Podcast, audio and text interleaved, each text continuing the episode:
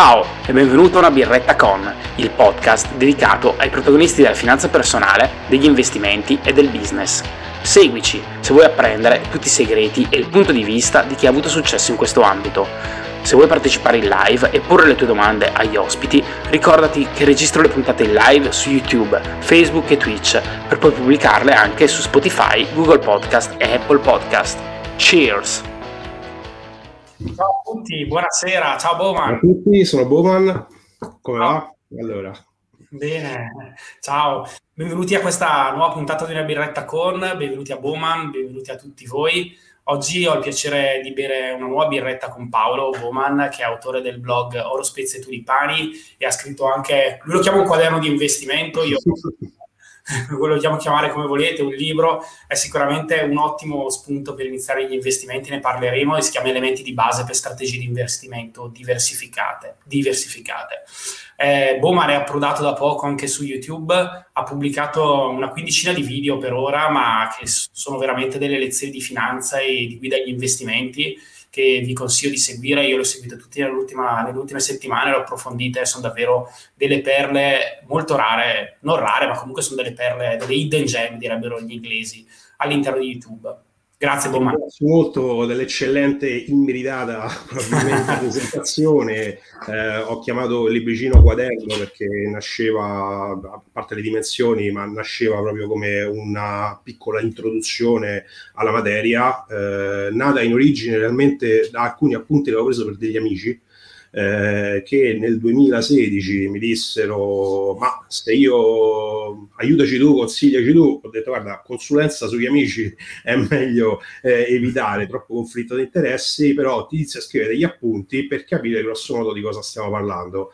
Eh, poi avendo iniziato a condividere piccole sperimentazioni con approccio quasi quasi accademico, ma eh, amatoriale, insomma, come passatempo. Diciamo, i miei esercizi di, di studio lo, li ho un po' estesi e ci ho fatto un piccolo blog eh, puramente per divertimento e per condivisione per eh, la piccola manciata di appassionati, dei nerd finanziari, come dico io.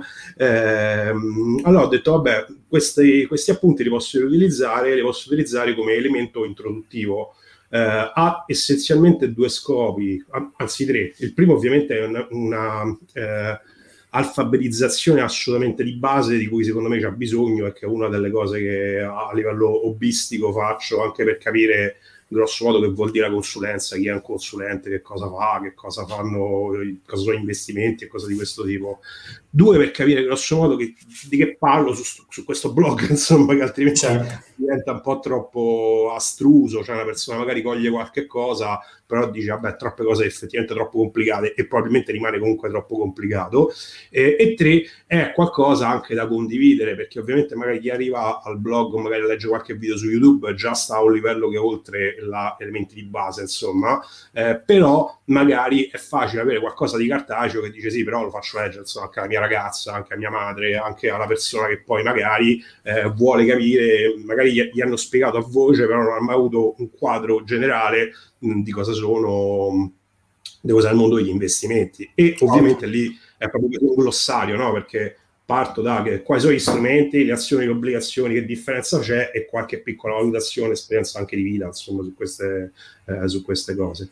No, però è, adesso vorrei magari, adesso facciamo un passo indietro, magari ti presentiamo, ti, prese, ti, lascio di, ti lascio poter presentarti meglio, ma visto che stiamo parlando del libro comunque del quaderno di investimenti, come lo chiami tu, è molto utile anche nella parte introduttiva, perché il libro è fatto, diciamo, in due parti, poi dopo magari, eh, correggimi se sbaglio, fatto due parti. Nella prima parte c'è una carrellata, un po' degli strumenti di investimento che sono a disposizione un po' di tutti, di tutte le persone, che quindi tutte le persone possono utilizzare e questa carrellata è fatta molto bene, secondo me, perché coglie degli spunti che magari non sono comunque noti a tutti, quindi anche a livello di rischio emittente, di potenziali, di comunque di funzionamento dei vari strumenti. E poi, diciamo, si introduce il concetto di portafoglio di, portafoglio di investimento o comunque di obiettivi correlati a degli strumenti di investimento che andiamo a scegliere.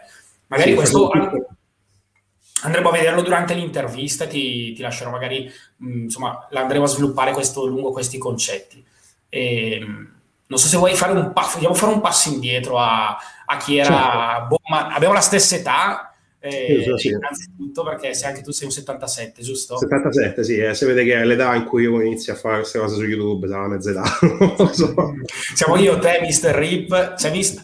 77, in caso strano. no? Abbiamo anche Mr. Reset collegato, che è sempre un amico, che però lui è qualche anno in più, però non lo diciamo perché vabbè, abbiamo Gian Travolta, che non, di cui non sappiamo l'età, però comunque buonasera anche a Gian Travolta.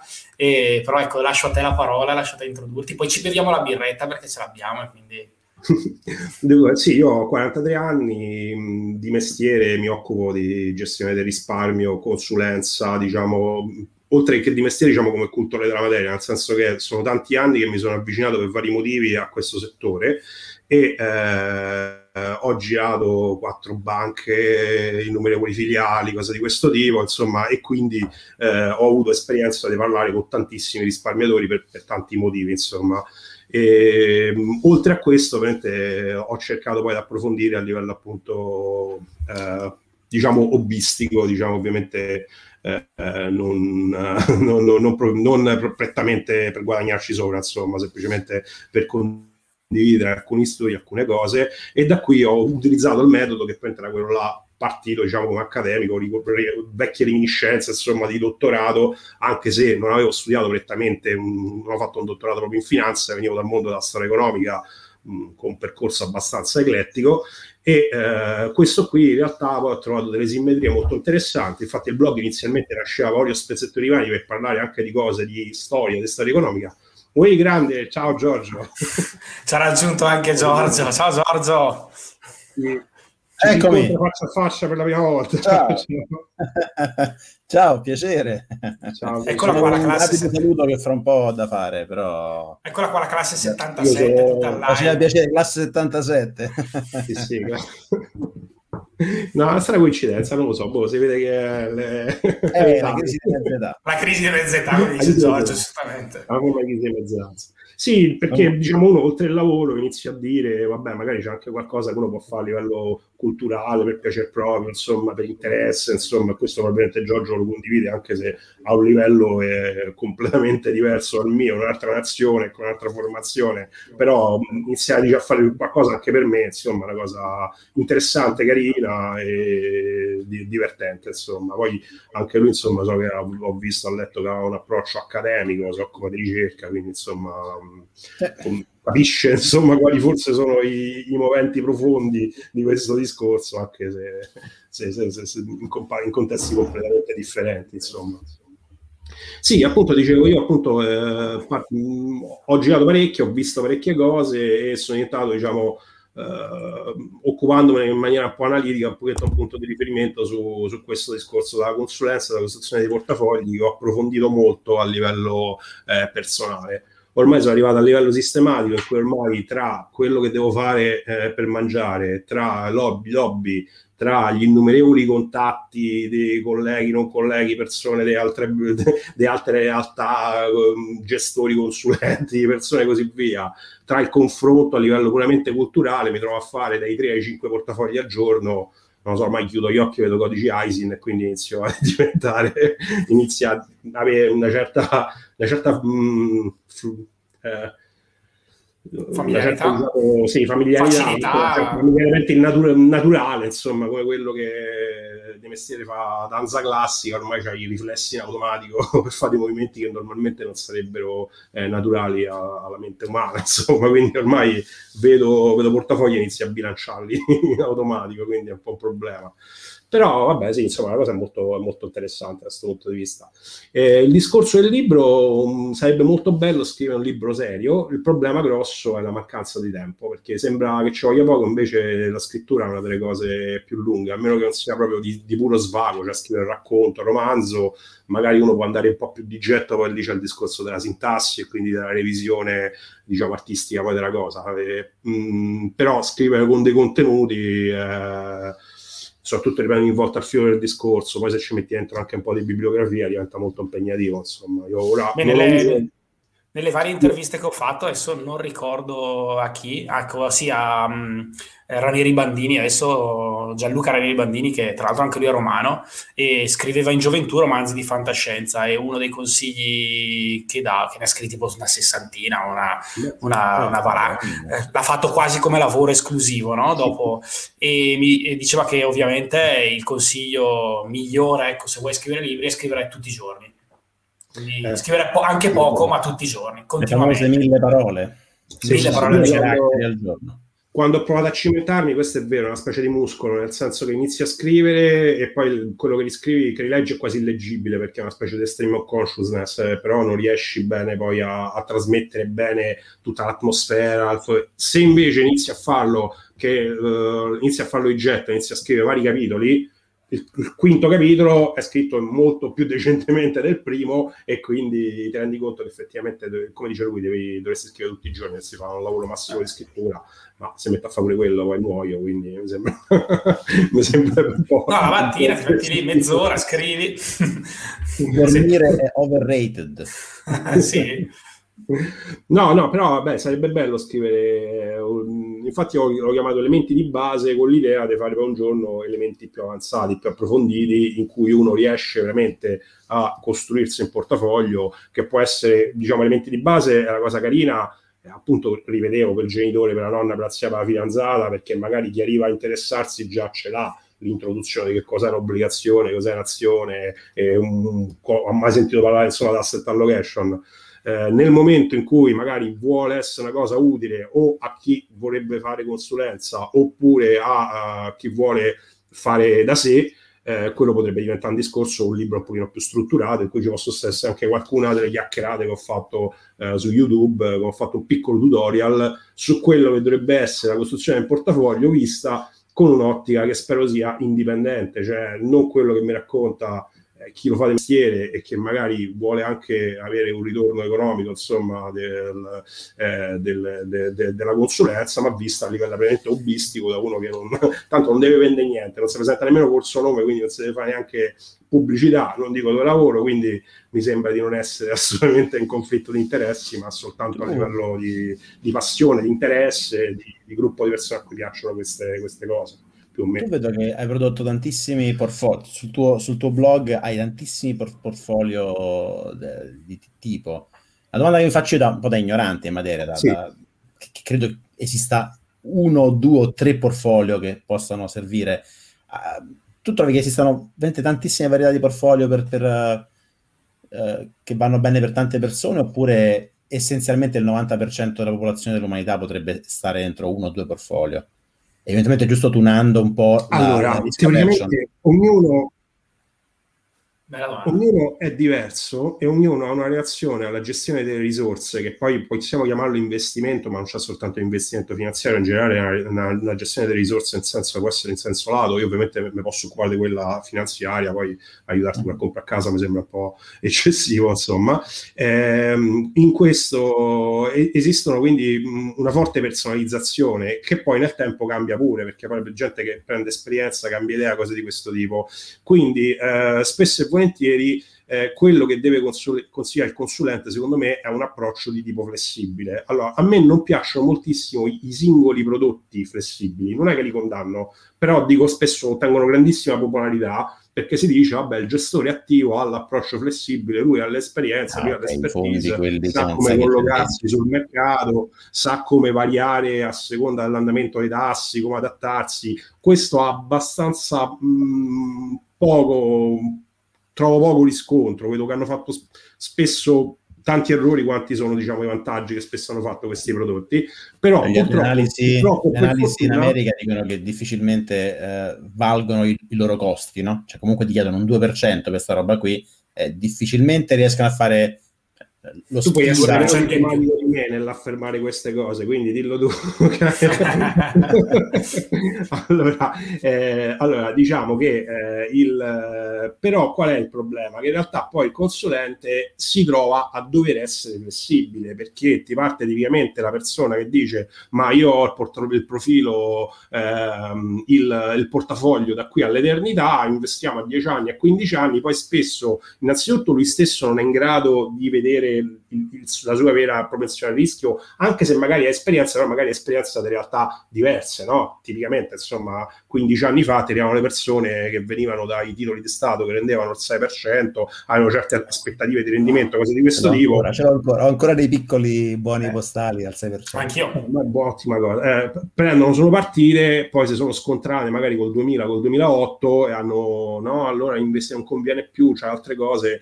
Quindi poi in realtà, poi nel frattempo c'è la vita delle persone, cioè io a 30 anni non ero assolutamente quello più a 35 quando sono nati i figli, non so più quello a 40, a 50 ero tutto un altro discorso. Eh, io a, oggi io ho 43 anni rispetto agli investitori tipo che poi conosce, dovrei essere tranquillamente abbastanza giovane, ma io oggi se penso all'ipotesi, ma se faccio un investimento con buona parte del mio capitale e stessi sotto per 6, 7, 8 anni, ho l'orizzonte temporale qua e là, la vivrei con una grandissima angoscia perché sarebbero 7-8 anni della mia vita, tra virgolette, persi dal gain eh, mobilizzati, cose di questo tipo, e tra 7-8 anni, insomma, io ce n'ho più di 50, che per carità, oggi, oggi sono ancora giovane, però la fase della vita è cambiata, sono passato acqua sotto i ponti, è cambiata la Diciamo che la, la mia domanda era, eh, c'è solo... Quindi, c'è solo un, una leva da muovere, tipo l'avversione al rischio, ci sono altri, altri, altri fattori, altri parametri? No, il, il, problema è che i parametri sono pressoché sono innumerevoli. Non voglio fare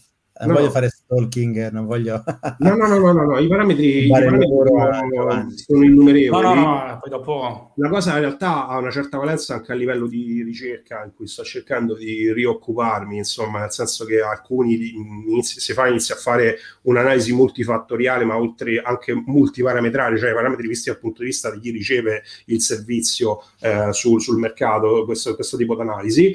Eh, questo, I parametri sono molti, eh, però... Eh, ehm, eh, c'è il problema eh, che questi... Par- allora, aspetta ci sono, ci sono, molti possibili parametri, ma il problema è che è dispersivo, sono potenzialmente troppi. Quindi uno dice: Vabbè, io prendo un portafoglio modello che è una cosa perfetta. Io, infatti, cerco sempre di non fare portafogli modello replicabili perché non voglio. Il mio deve essere un esercizio accademico, innanzitutto per me stesso, non deve essere una cosa che uno arriva là, si copia, si fa investimenti, poi dice no, perché, eccetera, eccetera. Cerco di far capire cosa accade realmente quando uno investe con una certa disciplina, però senza dirti prendi replica, prendi copia, non è assolutamente quella la mia finalità, ho messo disclaimer okay. dappertutto, ho detto non, non, non seguite. Quello che uno può fare negli enormi parametri e che è una dei pochi fondi flessibili, tra virgolette, buoni che io ho conosciuto fanno questo, è applicare una strategia, cioè dire io non so assolutamente dove andremo, so che comunque dovrò rivedere i parametri perché cambi tu risparmiatore, cambia lui mercato, eh, cambiano vari contesti anche in maniera potenzialmente imprevedibile. Quindi, se il fondo magari a me piace, cioè lo strumento sottostante, magari a me piace anche eh, passivo perché il mercato ha una sua storia che è degna di, di rilevanza, anche se solo la storia non è buona, perché se io guardo un indice degli, degli, dei titoli di Stato governativi ad accumulo eh, europei a lungo termine, a, a, 30 anni dico ammazza il paese delle meraviglie, questi insomma sono sempre andati bene, hanno sempre recuperato, ma se te li va a comprare oggi con tassi di redditività minime e con un rischio tassi elevatissimo, tu sai che la nostra storia futura potrebbe non riservarci le medesime, le, le medesime sorprese, insomma, quindi va capire anche culturalmente cosa uno sta facendo. Insomma, questo, questo è un concetto abbastanza di base, però visto che appunto l'approccio deve essere flessibile, una cosa per non andare completamente a braccio, che poi il braccio spesso si eh, trasforma in eh, tenermi certo. buono l'interlocutore o avere magari obiettivi di natura eh, di vendita, insomma, alla fine devo, devo, di, di, questo tipo, di questo tipo, la cosa buona è dare una eh, strategia, una strategia condivisa, insomma, eh, che magari poi quando uno ha perso e tu lavori con strategia è un modo per disciplinare e il consulente che non deve avere sue, i suoi eh, bias, i suoi errori o le sue, eh, le sue opacità, diciamo in questo modo, e per chi riceve il servizio ehm, vedere che comunque non sta andando a infiniti parametri. Ieri ho sentito la notizia a Cina oppure cose di questo tipo o soltanto, soltanto di questo tipo. Volevo far capire, infatti, il mio apporto non è soltanto all'orizzonte temporale, la propensione al rischio, la, capire la conoscenza del cliente, del, del, cliente del, del, risparmiatore e così via, ma anche proprio un, un discorso di un portafoglio caratterizzato per una strategia, che può essere la strategia più semplice del mondo, il buy and hold cioè aiutami tu consulente a rimanere coerente col mio buy and hold, che oggi è facilissimo. Eh, stavo per chiederti se la strategia intendevi l'asset allocation o intendevi anche l'asset la strategia anche era, era, la nostra, è la nostra ricetta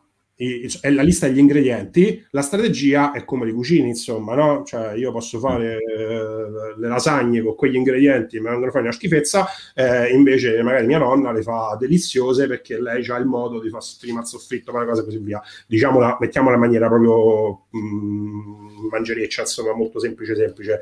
Però appunto io facevo vedere nei portafogli che utilizzando ormai gli stessi ingredienti, eh, però possono esserci infinite strategie, insomma, la, l'evoluzione, passo dal prudente al, al, dinamico, la distribuzione, perché magari ho bisogno del, delle cedole, mixare più strategie, eh, posso avere una sola, una sola esposizione tematica, una sottoesposizione tematica, a focus, concentrarsi su pochi titoli, una um, diversificazione massima, un buy and hold puro, una, una ce ne ho fatta una carina su eh, Davide era quello sui, eh, sui picchi, cioè mettere una base di accumulo e poi mettere dei tematici molto di nicchia che in caso di fluttuazione esagerata mi sovraespongo a quello, alla fine vediamo che costruisco un portafoglio eh, sulle basi dei... Molto, tale, molto talebiano sulla base, sulla base dei ribassi, insomma, quindi quello è un tipo di, è un tipo di, di, discorso. Alcuni fondi flessibili, che secondo me sono gli unici che hanno veramente un senso forte sono quelli di cui riesco a capire la strategia, tipo uno che assolutamente non cito,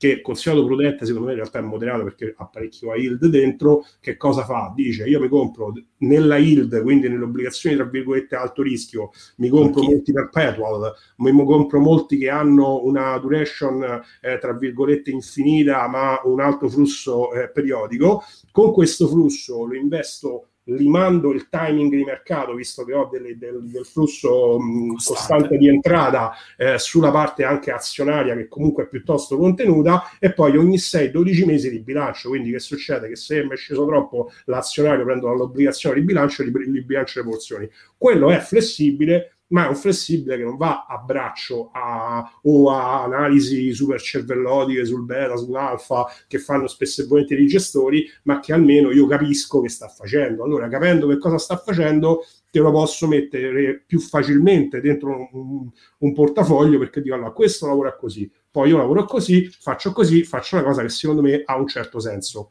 Non dico che una cosa che ha un certo senso mi guadagnerà e farà diventare ricca e un altro, un altro no, insomma questo, questo yeah. no, però devo cercare di fare una cosa coerente, se no poi allora facciamo tante belle parole, convinco, parliamo del clean energy, emergente, tutto quello che tira, però diventa molto finanza comportamentale per cercare di, di portare poi le persone, insomma, coinvolgere nel, nel, nel, nel, tuo discorso. Insomma, quello, quello, mi sembra una cosa mh, scientificamente un pochino più, più, più sensata, ecco, questo sì. Oh, Bowman, non so se Giorgio ha la birra o no e ci vuole Io fare... Sì. Ah, io ho preso... Non c'è neanche un po' di amaro, Giorgio, qualcosa, da... un po' di acqua, dai qualcosina. Io mi sono preso io ah, lavoro sulla Maraverna. Allora io, anche oggi ho preso il bicchiere, mi sono messo la giacchetta perché ho visto che il nostro ospite c'era la camicia, quindi... no, vabbè, mi sono messo la camicia perché di che faccio? Mi resto da consulente, mi resto... Ho pensato anche a una maglietta eh, con... Questo poi magari ne parliamo, sì, però... È troppo... Sì. Ah. Io devo abbandonarvi, ragazzi. Purtroppo. Giorgio, grazie. No, Giorgio, è stato un piacere. Un piacere la, la veloce presenza. Ci sentiamo Lo invitiamo nelle nostre birrette del martedì, magari se poi Bowman vuole partecipare. Eh, dici... Siamo 100 persone. 100 persone. Sì, qualche argomento che può essere di interesse, insomma, io certe volte c'è qualche spunti di cose di cui parlare, perché poi non so cosa interessa, cosa non interessa, insomma. E qui il bello eh, della chat è quello. Ciao. ciao. Bene, ciao, grazie Giorgio.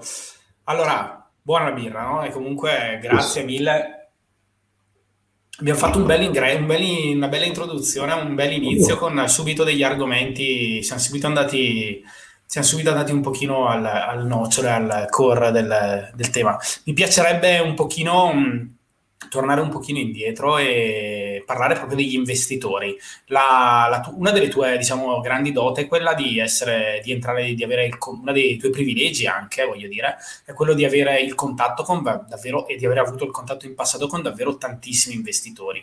Oggi Come... 5 filiali, vabbè, perché un periodo ero, ero è precario, insomma, quindi ho girato banche, filiali, da Paolo ovviamente non è che mi sono, ho, ho sempre fatto il segmento della clientela cosiddetto affluent e benestante, però poi vedendo che poi insomma avevo queste skill in varie realtà in cui mi sono trovato, poi alla fine era quello che poi mi, mi, mi occupavo, insomma. E quindi sì. hai, conosci davvero, almeno eh, conosci una porzione, penso, significativa no, degli investitori, e quindi probabilmente li sai già classificare, sai indicarci un po' che errori commettono, qual è la loro psicologia. Per esempio, mi, mentre parlavi prima con, diciamo, rispondevi alle domande di Giorgio, mi veniva in mente se magari in, uh, in, questi giorni hai ricevuto qualche investitore un po' preoccupato che ti chiede come adattare il proprio portafoglio alla, a un possibile calo, magari se è una richiesta che in questi, in questi mesi ti, ti, è stata fatta. Insomma, sì. se mi fanno un po' la se mi parli di, tipo... di, portafoglio Apocalisse, dicevano portafoglio... portafoglio Apocalisse, dicevano no perché l'obbligazionario mh, mh, con, con amici diciamo.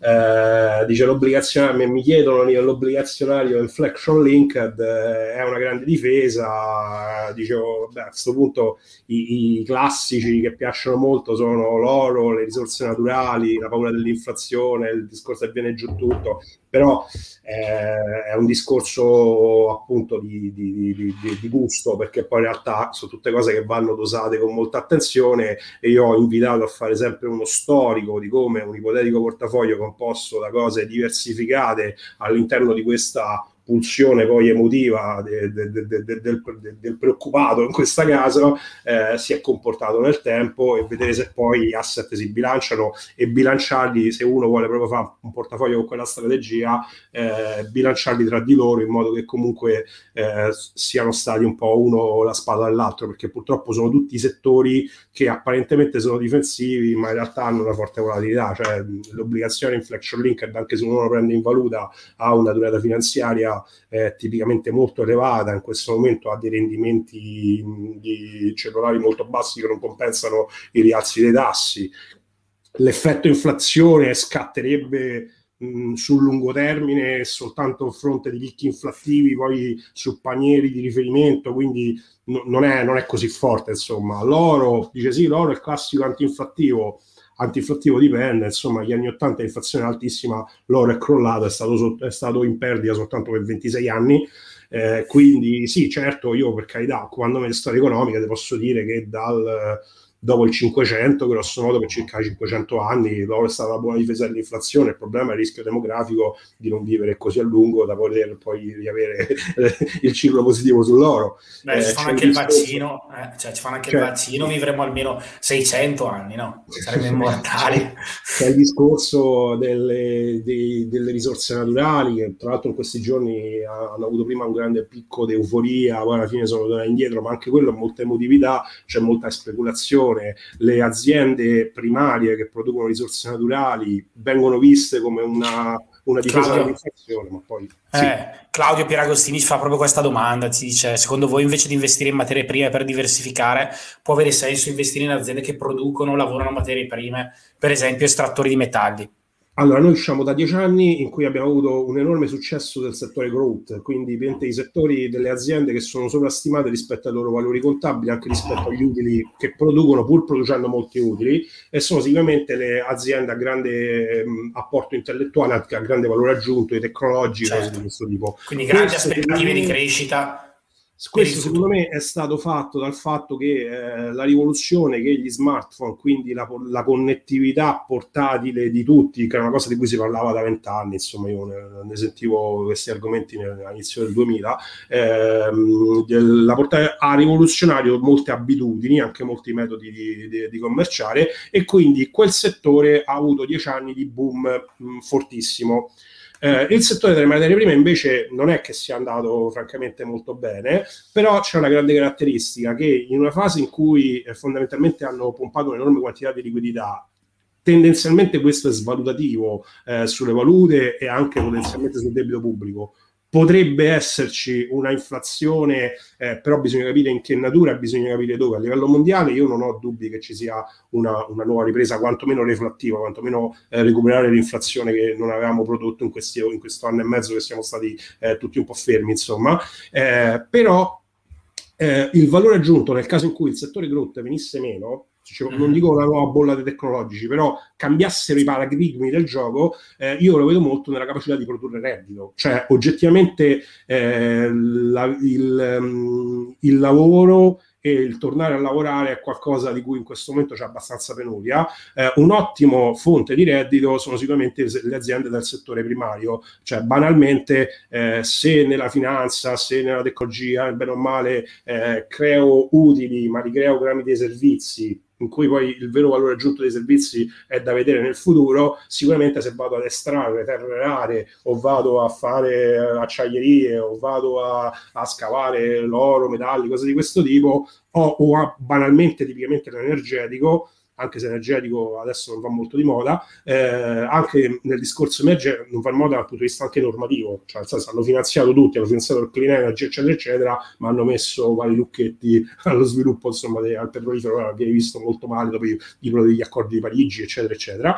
Eh, quello là è il classico modo per avere una buona fonte di dividendo sano, perché qual è il problema? Non è il dividend, cioè le aziende che distribuiscono dividendi, che distribuiscono utili, ma il quality dividend, che è un tema molto ampio e varie persone lo affrontano in maniera diversa perché bisogna capire quali sono i parametri per avere un dividendo. Cioè, dividendo che cosa vuol dire? Utile distribuito ad azionisti. Certo. Amazon non ne distribuisce, è un'azienda super growth, ma dire che non ha fatto utili eccezionali e che non ha rivoluzionato il segmento di, eh, di competenza è una parola grossa. Poi bisogna vedere quanto è stima e quanto è vero utile. Eh, questo, qua, questo qua è un discorso di questo tipo. Allora, tipicamente i dividend nelle materie prime erano dividendi molto sani, cioè io vendo materia che ho estratto, ho prodotto una materia prima, eh, ho venduto il mio prodotto e quindi questo è un discorso di questo tipo, però eh, ha sofferto molto perché eh, banalmente il petrolio, l'energia, il gas naturale che alimentano, le, alimentano, l'economia non solo si sono svalutati negli anni dal 2014 in poi con le tecniche del fracking, con il cambio delle filiere di distribuzione, cambio degli equilibri di potere eccetera eccetera, ma mh, stanno almeno ancora in perdita rispetto a anni fa, eh, cioè ancora, ancora in perdita rispetto all'inizio del 2020 e hanno subito svalutazioni improvvise anche al 60%, quindi dire che possa essere un facile e bello investimento non è una cosa, una cosa tanto banale. Eh, possiamo dire che comunque se uno teme eh, il discorso, cioè, vuole diversificare dal rischio di questo mercato sovrastimato rispetto ai valori di bilancio, e questo è un grande problema. Cioè il Nasdaq è la seconda borsa mondiale, è un mercato enorme, ma mediamente un'azienda del Nasdaq ha quattro volte il valore contabile. Cioè vuol dire che se io costruisco una palazzina la metto dentro un'azienda immobiliare che vale un milione di euro, la metto dentro un'azienda immobiliare e ipoteticamente la, la quotassi al Nasdaq, mediamente dopo un po' di tempo quell'azienda vale 4 milioni. C'era stato, c'era cioè, stato il caso analizzato al massimo perché poi in realtà i valori contabili cioè tutto cioè, si apre un mondo sì, no, ma... valori contabili c'è stato c'è stato recentemente un caso di, di, un deli che sono tipo una rosticceria di non so dove eh, negli Stati Uniti che era quotata e aveva dei valori contabili assurdi. A un certo punto sì, ha avuto un picco di rialzi. Nel e... 99 basta che mettevi .com, poi mettevi sì, ci ricordiamo bene noi con le esplodeva sì. Inigo, andava, andava Però io non dico che ci sia un, questo tipo di bolla, eh, il mondo è molto cambiato dall'epoca, ci sono cose diverse, però una effettiva diversificazione è andare su un dividendo di qualità Mm, poi bisogna scegliere quale approccio a, a, capire qual è il dividendo di qualità eh, rispetto a quello. Sicuramente le aziende produttrici di materie prime sono delle buone candidate, hanno una volatilità port- pazzesca perché sono legate purtroppo al ciclo delle materie prime, eh, stanno spesso, spesso in paesi emergenti o in paesi che hanno mercati di sbocco emergenti molto prossimi eh, e quindi eh, bisogna, sì, ha un tematico molto interessante, però va messo in, secondo me in portafoglio col giusto peso dei tematici, poi ognuno ha la sua, ha la sua asset allocation, insomma, cioè quello Chiaro. che non va bene nemmeno l'1% è quello che magari si fa un portafoglio apposta tematico perché eh, energy, cose di questo tipo, oil and gas, insomma, cose di questo tipo. Questa è la mia umile opinione insomma, sul, sull'argomento. Però appunto che... il quality dividend eh, di fronte a una penuria di lavoro e di utili da, da lavoro vero, eh, forse il quality dividend diventa in, in, sì, ut- l'utile di qualità eh, diventa un modo per, eh, per, per, per, essere difensivi, ecco, per essere un attimo difensivi rispetto al mercato. Questo, questo, è un approccio. Consideriamo che anche a livello mondiale, se uno guarda un country world index, quindi l'azionario globale principalmente dei paesi sviluppati perché lì c'è più capitalizzazione, ma anche dei paesi emergenti, arriviamo a quotazioni intorno al 2,5% di valori contabili, che è qualcosa di storicamente molto alto, che venne raggiunto nel 2000, però siamo storicamente alti. Questo è inevitabile perché la quantità di miliardi che hanno pompato di liquidità sui mercati delle banche centrali è, è esagerata. Diciamo che li hanno pompati anche con un po' di strategia, con strategie diverse però come dicevo anche in qualche video YouTube eh, una cosa è quello che hanno fatto in Europa in cui non hanno fatto proprio una distribuzione a pioggia hanno seguito alcuni settori, alcuni temi e magari c'è anche un po' di bolla su quei temi insomma no? io l'energia pulita eh, ci ho creduto nel 2018 la, la, gli accordi di Parigi, eh, poi mi sono un po' preoccupato dell'eccessiva volatilità positiva che hanno avuto dopo, dopo settembre del 2020, insomma, quindi ho detto mh, tutta questa euforia sulle energie pulite eh, è molto dovuta al programma quadro dell'Unione Europea, quindi al fatto che abbiano, abbiano finanziato tantissimo quel tema, quel settore, insomma. Questo già era successo nel 2007-2008. Chiaro, no, ma molto interessante. Eh, volevo tornare un po' alla, alla, domanda e quindi chiederti un po' come, come, vedi gli investitori. Quindi io immagino che gli investitori che vengono da te si dividono un po' in due categorie, no? Uno che ti dice, vabbè, guarda, boh, ma hai, eh? anche due, no? Però ci sono quelli che ti diranno, almeno se io venissi da te direi, boh, ma non hai convinto, cioè, guarda, fai tu. Cioè, perché io cioè, alla fine mi hai, ho capito che tu ne sai tanto, eh, mi piacerebbe molto avere il tempo per dedicarmi agli investimenti, però magari lo facciamo insieme, però vai tu, mi fido completamente. E quelli per magari invece...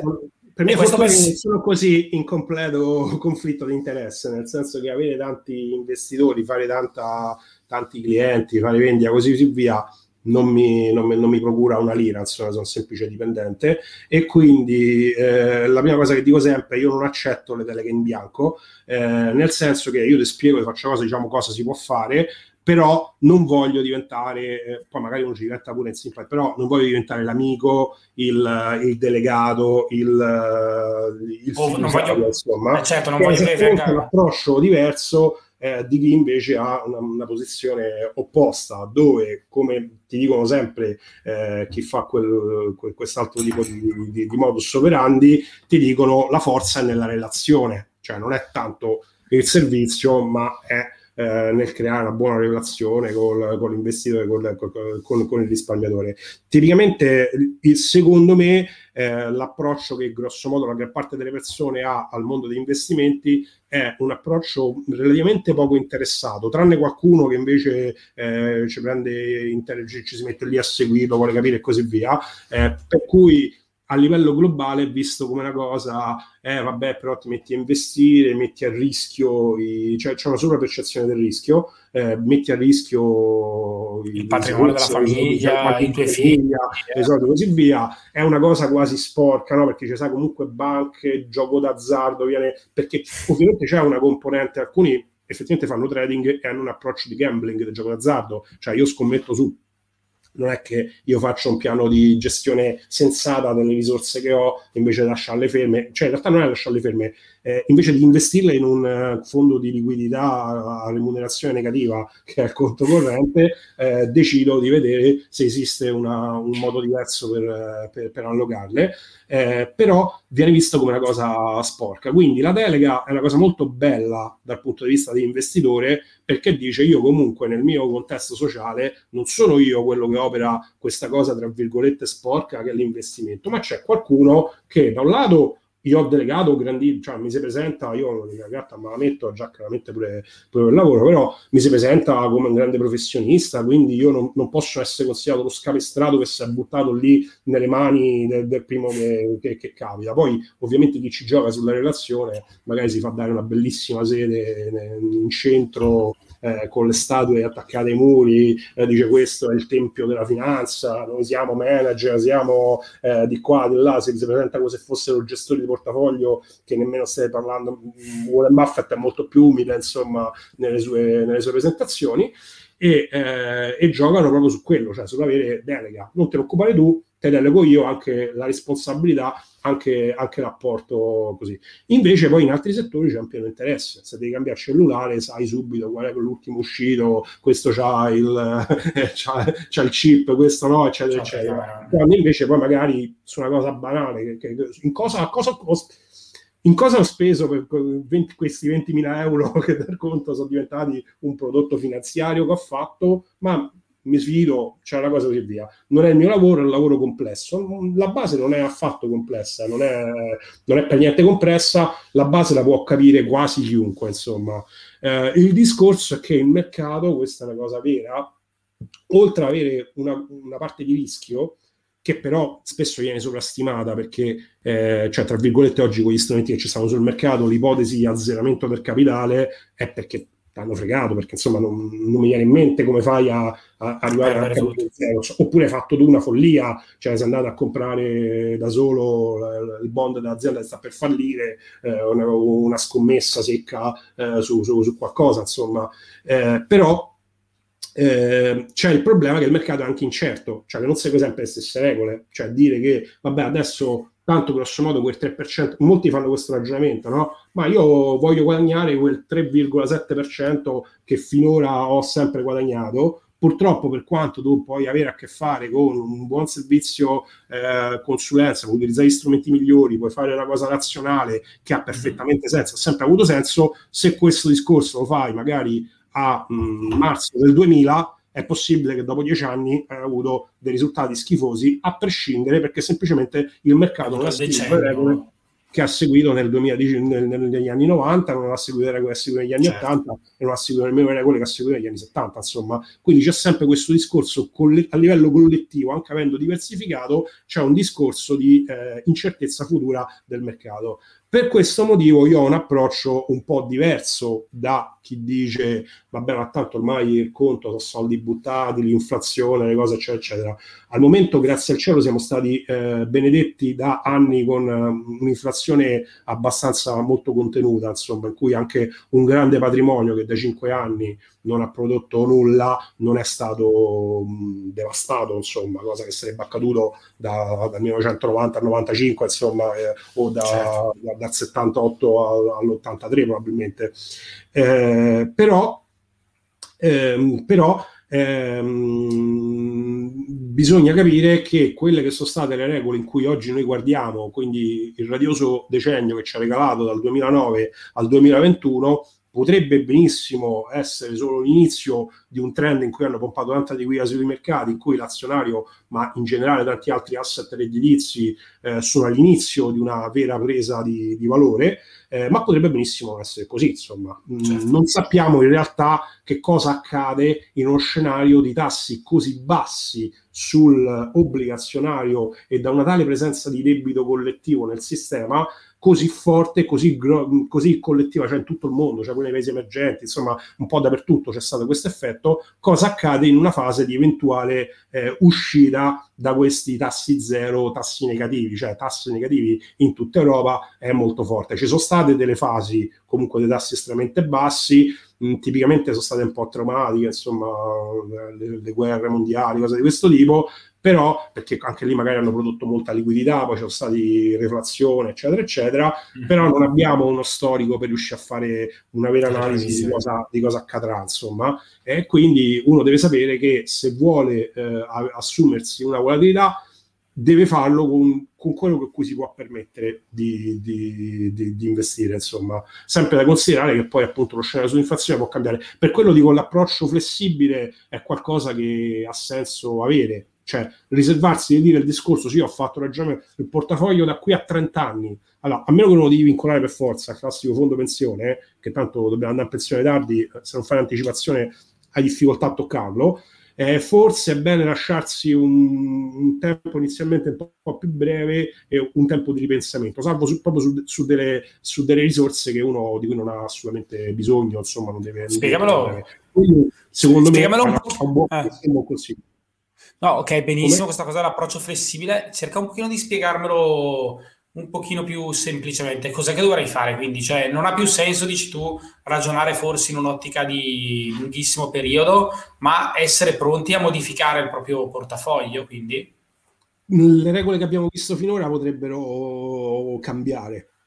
Questo potrebbe essere l'effetto di una fortissima apporto di liquidità. Io quello che dico è eh, ho timore che nell'obbligazionario che possa non essere quella parte core di prudente difensiva che è stata certo. finora. Questo, questo è il discorso. Come lo neutralizzo con rendimento zero? Vabbè, rendimento zero a questo punto pure il non investire, insomma. Ritengo cioè, sotto il materasso. Il Deposito di liquidità, insomma, rendimento zero. Um, con un approccio estremamente flessibile, ok, questo approccio flessibile che cosa fa? Qua parliamo di titoli che ha da, da 3 a 7 anni hanno un rendimento potenziale dello 0, se vado anche a pagare un servizio di hedging, cose di questo tipo, non, non, non credo che sia facile. Io invidio che, co, che i grandi gestori dei fondi che con facilità riescono a muoversi eh, in questo modo, insomma. E quindi ehm, sono, un sono un po' titubante. Sicuramente è, è interessante anche l'approccio diversificato, chi, chi, chi, se lo può permettere, l'approccio diversificato sull'obbligazionario, cioè un po' con rischio valuta, un po' con qualcosa alto rendimento, eh, un qualcosa breve, insomma, cosa di questo tipo, eh, qualcosa alto rischio, può essere una cosa un po', un po', più interessante. Con molti campanelli d'allarme, insomma, cioè, la yield ha una redditività così bassa che dal, dall'inizio del 2021 che io non l'avevo mai visto, insomma, eh, certo. l'obbligazionario così, perché come dico, quando mi dici la Fed compra anche obbligazioni a yield che stanno insomma eh, quasi per fallire, mi inizia a dire eh, io devo pure devo partecipare eh, pure io. Faglieli comprare agli altri Marco ci dice un'alternativa all'attuale situazione di mercato potrebbe essere aumentare esposizioni sui mercati marginali come le borse asiatiche borse asiatiche allora l'economia questo è un fenomeno storico si è spostata molto dall'Atlantico al Pacifico questa qua è la realtà.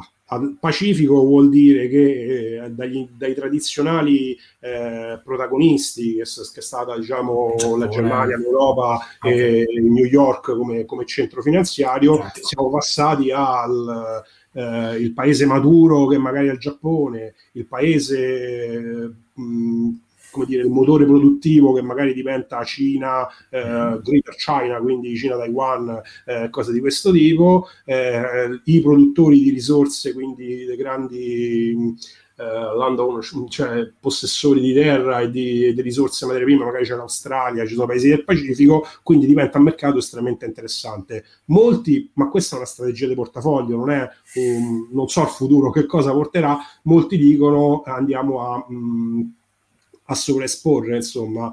Allora, storicamente, se dovessi utilizzare stati storici, direi che l'Asia ha avuto una volatilità pazzesca, insomma, ci ricordiamo il 1920, eh, 1987 in cui il, la borsa di New York perse il 25%, 22% in un giorno, quello che non dicono è che Hong Kong perse il 55% in un giorno, prendete conto.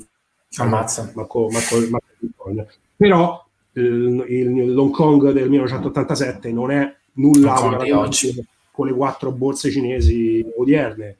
Eh, la, bo- la, Cina però è un mercato che parla- parlare di perfettamente regolamentato è molto un eufemismo, per quanto anche eh, l'ingerenza pubblica possa essere forte negli Stati Uniti, quello che può fare in Cina è enormemente superiore, quindi ehm, è un argomento di una vastità esagerata, eh, alcuni dicono per avere questo approccio eh, growth, eh, cioè no, no, growth no, diciamo che per avere questo approccio di crescita eh, vado a di- dare pari dignità ai tre grandi blocchi, insomma l'Europa perché noi comunque essendo Europa centrici abbiamo meno rischio di valuta, abbiamo una correlazione economica in cui ha sempre certo. la sua importanza. Eh, gli Stati Uniti, l'America che però escono da un percorso di fortissimo successo e a questo punto vado a considerare l'altro interlocutore che è il Pacifico sviluppato insieme ai paesi emergenti asiatici in particolare, piuttosto però appunto questa è una strategia, cioè è un tipo di asset allocation che si sceglie e, e lo fanno insomma. Sui paesi più marginali dell'Asia eh, ovviamente parliamo dei frontier market, il frontier market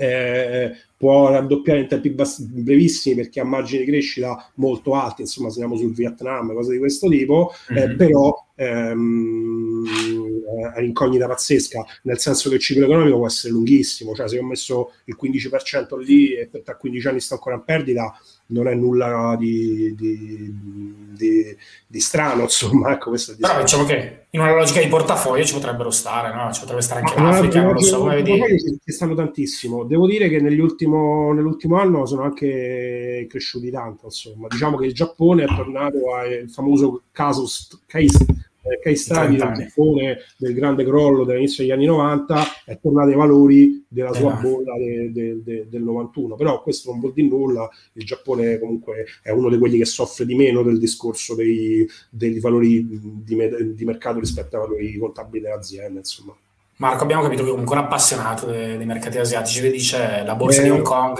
si va configurando sì. come un Nasdaq del futuro. Sicuramente. Eh, loro che il Nasdaq stanno creando il Chinext, che è un indice apposito ai tecnologici. La borsa cinese è di una complessità enorme perché loro hanno quattro, hanno quattro borse, ehm, alcune con, con cinque classi di titoli, e molti della grande capitalizzazione sta in aziende che definire Cina po' così, insomma, cioè l'e-commerce cinese che ha capitalizzazione di mercato certo. enorme e che si trova con sede legale alle isole Taiwan, alle, alle, isole, alle isole Cayman e che poi è quotato a Hong Kong in, in dollari, lo consideriamo come core della Cina? Questo è il discorso. Quello ha avuto una crescita anche più forte, però parliamo di effettivamente, come dici, il, il Nasdaq Asia, ecco quello è il discorso. Il problema è che hanno una forte correlazione con Nasdaq, cioè quando il Nasdaq negli ultimi anni almeno ha oscillato, quel tipo di aziende, e-commerce cinese, eccetera, eccetera, hanno oscillato quasi fotocopia, insomma. Quindi poi ho decorrelato, dice sì, ho fatto metà Cina e metà Stati Uniti, che hai preso metà Nasdaq e metà Chainext non lo so se avete correlato perché poi rischi che quando scende uno hai una forte correlazione di quel tipo. Altro discorso se vai sulle altre classi asiatiche, le share opportunity, ma poi quelle hanno avuto delle crescite negli, negli anni fortissime, solo che eh, averci indovinato a farlo vent'anni fa, insomma, sarebbe stato molto interessante. Vabbè, diciamo che avendo un approccio un po' diversificato, magari la fortuna cioè, si, può, si può ottenere, cioè diciamo che secondo allora, me con l'approccio molto diversificato i soldi quando si muovono li intercetti perché da qualche parte insomma a meno che Elon Musk non ci porta su Marte e sposta la borsa lì insomma dico da qualche parte insomma vanno. Quindi negli indici allora un core di portafoglio negli indici globali e diversificati ha perfettamente senso, laddove poi, soprattutto per un orizzonte, poi dipende che, che tipo di strategia uno ha, perché uno magari ha l'orizzonte a focus, non dico speculatore, ma ho un rischio molto alto per ottenere degli obiettivi di breve, perché sono una piccola parte del mio, del mio capitale o perché ho deciso così, eh, è un approccio completamente diverso da, da altro discorso. Però diciamo che i core diversificati che includono gran parte, che, che, intercettano gli spostamenti di tutti i settori della, eh, del, de, del, capitale dove si sposta, hanno un, una grande sensatezza a stare all'interno delle, dell'ossatura dei portafogli, insomma, eh, classicamente insomma, sugli MCI World, eh, gli Art Country World, eh, insomma, questi sono dove ci stanno più soldi e ci sono perché c'è anche una diversificazione interna di, di settore e di segmento di mercato, ehm, l'ossatura insomma storicamente è un po' più solida, anche i cicli economici di recupero sono stati storicamente più brevi, questo eh, senza dubbio. E poi si può caratterizzare per cercare appunto di dare una propria strategia, cioè che appunto gli piace appunto la strategia Asia, eccetera, eccetera. Dai, leggiamo questo commento perché Agostino dice Bowman un grande, grazie, una persona Agostino, che si impegna a fornire consulenze gratuite dispensando pareri su finanza online no, e sul suo blog. No, consulenza è una parola che non va utilizzata certo. assolutamente perché è normata da legge. Io Corretto. faccio formazione e condivisione a livello amatoriale con gli amici eh, di, di, di, cose. Bravo, giusta precisazione, nel senso che tutto quello che diciamo anche oggi non è ovviamente no, in alcun no, modo consulenza finanziaria. Sono, infatti, noi diciamo che cioè, sono pareri davanti a una birretta, purtroppo. Sì, sì, no, ma non ho mai proposto prodotti, né mai ho detto tu Giovanni investi così, così, fai così, così. Ho sempre fatto delle simulazioni per cercare di capire una strategia cosa aspettarsi, insomma, una cosa sensata. Perché... Ma volevo che ti prendessi i complimenti adesso, sicuramente possiamo fare il distinguo, cioè, giustamente fai l'approccio, fai il commento legale, nel senso prendiamoci il... Ma siccome non è il primo, eh, anche Massimo Tedeschi dice un saluto a Bowman, seguo sempre i suoi interessi sul forum Finanza Online, ecco dovrò, dovrò venire anche lì a seguirti perché me li sono persi i tuoi interventi sul forum, immagino che siano sempre... Si chiacchiera un po' di tutto, insomma, diciamo che più o meno sensati, più o meno... però vabbè però domani è un bel seguito. Ma guarda, nel senso che con te si potrebbe stare qui a parlare veramente eh, eh, ore. Ho capito che sei un pozzo senza, diciamo, di conoscenza e di esperienza infinita. Ma diciamo, tu sei anche la dimostrazione che eh, una persona deve, cioè una, uno dei tuoi messaggi, secondo me, è anche quello che non dico che sia, insomma, è obbligatorio crearsi in qualche modo un portafoglio di investimento, che significa che è una cosa ben diversa dal dire io investo, nel senso che avere un portafoglio è, significa anche non avere... È, non è un uh, obbligatorio, però secondo me è, è, un modo per dare un metodo all'investimento, eh no, andare perché... braccio, dare un po' di disciplina, insomma, questo è il discorso. Cioè, certo. Cioè io posso eh, eh. ritinteggiare la camera prendendo il pennello iniziando a dare colore blu e magari viene fuori anche una cosa carina oppure posso studiare come si fanno, come si utilizza. Però in, questa è una cosa in generale. Cioè, però eh, io questo è il metodo che dal punto di vista proprio prettamente di interesse accademico ehm, è, è, quello insomma su cui mi piacerebbe interessare eh, le persone. Perché c'è appunto come dicevo, un, uno scarso complessivo interesse sull'argomento e di conseguenza una scarsa alfabetizzazione finanziaria. Molti addetti ai lavori dicono eh no perché in Italia purtroppo c'è bisogno, perché c'è scarsa alfabetizzazione finanziaria, ma a molti in realtà poi in realtà è un, vantaggio e soprattutto... No, la, dico io, la dico io perché magari non... Eh, è, anche perché ti tolgo un po' questa scommessa, però ho visto un tuo video molto sì. interessante no? in cui facevi vedere eh, che dire, il numero di consulenti finanziari è aumentato tantissimo eh, a dispetto del fatto che la facilitazione su, diciamo, oggi dell'investire è, insomma, è, è sotto gli occhi di tutti, no? Quindi il numero nel 1970 era una cosa pazzesca comprare, investire sulle borse asiatiche, queste cose così via, e c'erano 2000 consulenti finanziari Adesso chiunque dal cellulare si fa un portafoglio indicizzato come vuole, insomma, è una cosa di una semplicità estrema. Ci sono strumenti eccezionali che una volta neanche le aziende istituzionali investendo 20 milioni di euro riuscivano a accedere a quei mercati, e, e però ci sono 60.000 consulenti. Boh, forse è un problema eh, de, de, dello scarso interesse collettivo alla tematica. Invece l'Italia è un paese che ha tanti problemi, non ha il problema del risparmio, cioè noi di risparmi ne abbiamo tanti, potrebbe essere, il, non dico il petrolio dell'Italia, però è una risorsa importante a livello nazionale, tutelata dalla Costituzione, eh, però non, non vedo questo, questo, grande interesse, insomma c'è più interesse. Eh perché, no, perché spesso appunto l'approccio è che diciamo, non è esattamente quello corretto, ma è un po' naturale per molti, è quello di dire vabbè tu, cioè, vabbè, ho un po' di soldi, cosa faccio? Compro un po' di quello, poi dopo un po', per vari motivi, accumulo un altro po' di soldi, compro un po' di quello, però non lo faccio mai con una strategia, non lo faccio mai guardando neanche esattamente i miei obiettivi, no? che è quello che, che insegni tu, diciamo, eh, nella costruzione di un portafoglio. Volevo un po' che ne parlassi, volevo, volevo un po', cioè, ipotizziamo ecco, che io sia un cliente, vengo da te, ho 100.000 euro, cosa, cosa faresti, ecco, come mi consiglieresti e come mi guideresti verso la costruzione di un, pro- un progetto di investimento che abbia un senso piuttosto che allora, semplicemente l'acquisto la prima cosa è che è anche un obbligo della MIFID, quindi tra legge e Market Financial Directive, che è una normativa recepita a livello europeo e recepita dall'Italia, è fare una corretta profilazione, quindi cercare almeno a livello autodichiarativo qual è la tua proporzione a rischio, la tua cultura, chi ho davanti, questo qua in maniera generale.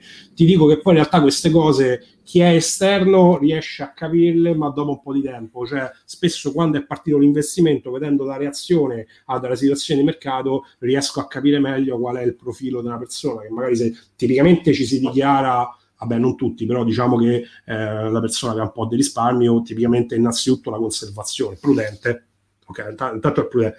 Poi c'è prudente e prudente, c'è il prudente che in realtà era zero rischio, che poi magari anche problemi suoi nella sfera emotiva, eh, personali e forse appunto non, non, per, non, non, per, tutti è possibile in realtà essere consigliabile investire, insomma, perché una persona con problemi di crisi di ansia eh, non, non, non, so quanto riesce a, a gestire anche semplicemente l'oscillazione del patrimonio.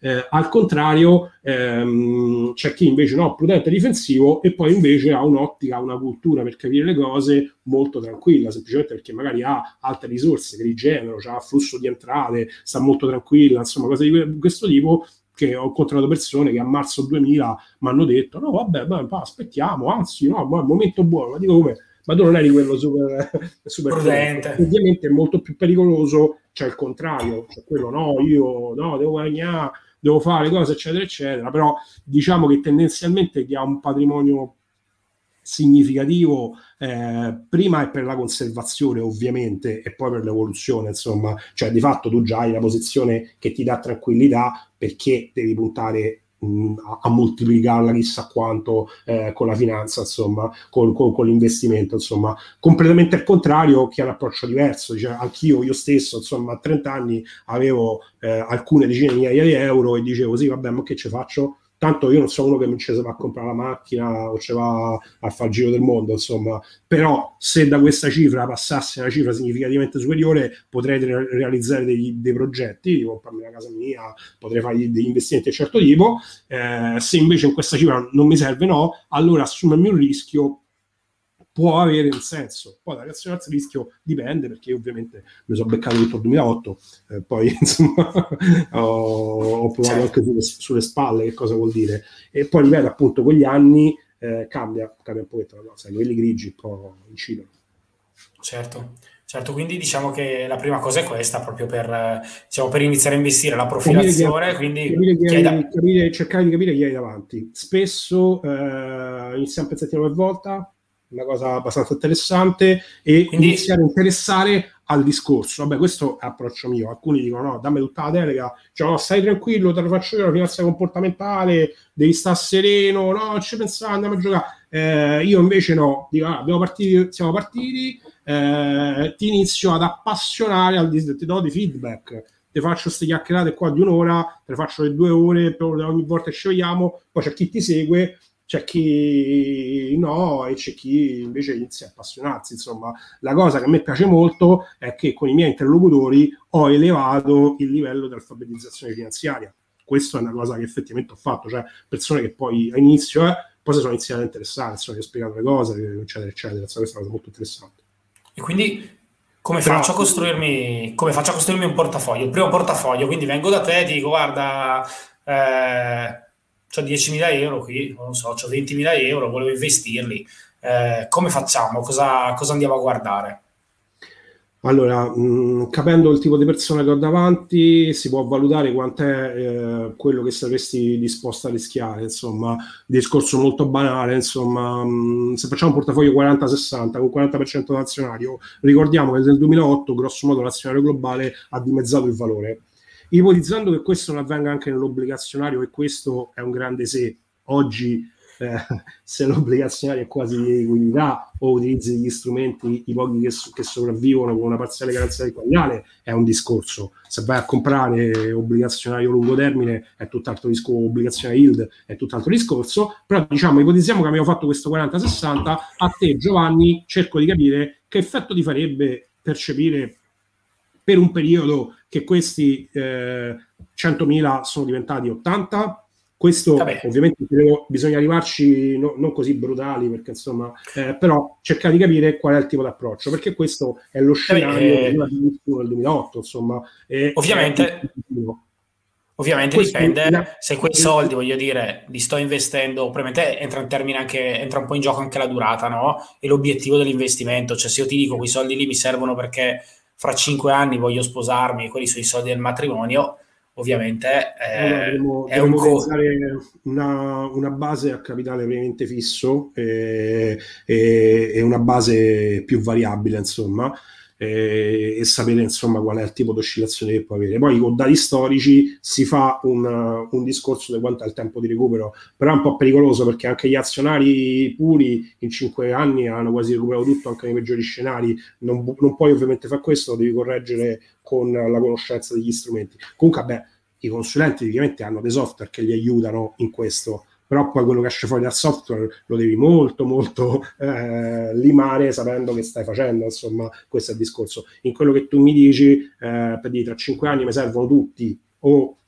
se deve essere una perdita piccola, se no mi tocca litigare con mia moglie, è un problema grosso. Eh, 5 anni è un medium term, quindi dovrei avere una parte sicuramente, chiamiamola eh, liquidità, diciamo una parte diciamo a capitale invariabile o a capitale certo tra 5 anni. Oggi non abbiamo più un'obbligazione che scade tra 5 anni e che però diciamo una parte del capitale deve essere protetto una parte abbastanza significativa e poi ho una parte di oscillazione per avere il rendimento. Sulla base di quello fai una, una simulazione fai varie simulazioni faccio varie simulazioni. Sulle varie simulazioni cerchi di, di vedere che redditività ti tirano fuori. Se la redditività è accettabile eh, si può procedere. Se la redditività no no è una cosa ridicola no c'è poi un problema grosso, ovviamente, sui i, i costi di, di gestione eh, che incidono, insomma, sconvolgono completamente la redditività. Possono sconvolgere completamente la redditività. Beh, io sul blog mi diverto util- anche per utilizzare strumenti brandizzati che poi magari qualcuno si offende, prendo quelli che uno scambia liberamente sul mercato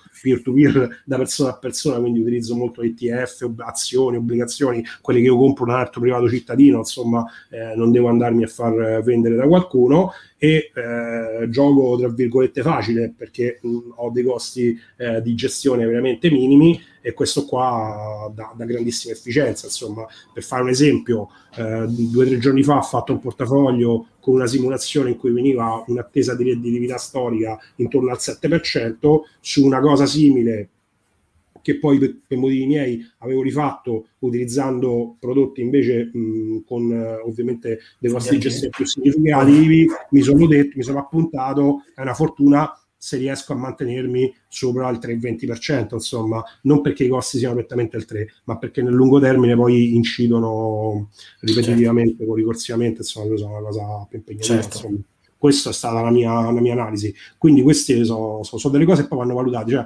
se il tipo di redditività è interessante, il tipo di valuta, si fanno, poi ci saranno pure degli indici, ci sono semplici, anche simulatori, anche alcuni semplici che ti dicono quale può essere lo sharp ratio, eccetera, eccetera. Però bisogna capire anche bene appunto chi hai davanti. Se mi dici no, guarda, 100 sono tra 5 anni non potranno essere meno di 100, devi utilizzare una particolare strategia che è quella a capitale protetto già okay. capitale protetto era facile farla nel 2011 quando avevi un BTP a 5 anni che te rendeva il 5% quindi quel 5% lo potevi investire anche se non usavi in BTP diversificati perché lo stato eccetera eccetera comunque avevi una quota da investire in un certo tipo oggi eh, certo, molto, più molto, molto, più difficile insomma certo ci stanno alcuni strumenti che hanno ancora cazzo di capitale però bisogna vedere a che costi cioè la cosa non è facilissima poi uno appunto ormai chiudendo gli occhi vedendo i codici ISIN, qualcosa lo tiro fuori anche in tempi in un'ora. Però, però, però in realtà la materia, in generale non è complessa. La, la, materia in generale non è complessa. Quindi la materia in generale non è complessa, quindi secondo te è, si può anche fare da soli? Si può fare da soli, molti fanno da soli anche in maniera um, proficua, spesso con un po' di esperienza, insomma, questo è il problema. Il e problema qual è? Che tutti da soli incluso il sottoscritto, abbiamo dei fortissimi bias, quindi dei, degli errori cognitivi che ci, ci massacrano. Insomma, eh, il mio, mh, ad esempio, un mio errore cognitivo è che se entro, come ho fatto a marzo, durante i ribassi, io già mi conosco, poi spesso incocco il, il guadagno a doppia cifra e poi vado un pochettino di euforia, mai l'euforia di chi ha iniziato ad andare a leva su... Uh, su cose particolarmente tematici, strani, perché ho preso un pochettino d'esperienza. Però poi, allora... Io Cosa hai fatto esattamente a marzo, giusto per capire qual è stato il tuo comportamento che io non ho tantissimi risparmi perché ci ho comprato casa non molti anni fa, insomma, non so, a Mazzarda, quindi eh, eh, con, con, con, il mio portafoglio l'ho in buona parte eh, saccheggiato per quello, però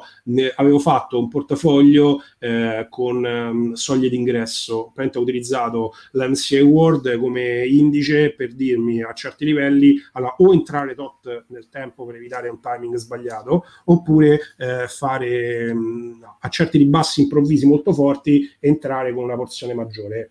A marzo per, per, due, tre, per, per pochi punti percentuali non ho raggiunto l'all-in 100%, per, ho, col senno del poi, con grande sfortuna, insomma, però ho raggiunto la soglia dell'entrata 50, quindi ho investito metà della liquidità disponibile a fine marzo, insomma. Bravo. Quella è stata uh, una botta di fortuna e poi ovviamente un grande, un grande rimorso dopo che dicevo, mannaggia, guarda, per, per, un 4% in meno del CIA World avevo fatto ti, un, ti risentato una soglia di ingresso dicevo a, un certo ribasso avresti investito il sì, 100% sì, avevo dato un ribasso storico non mi ricordo quanti anni indietro nel tempo comunque ci ho scritto insomma.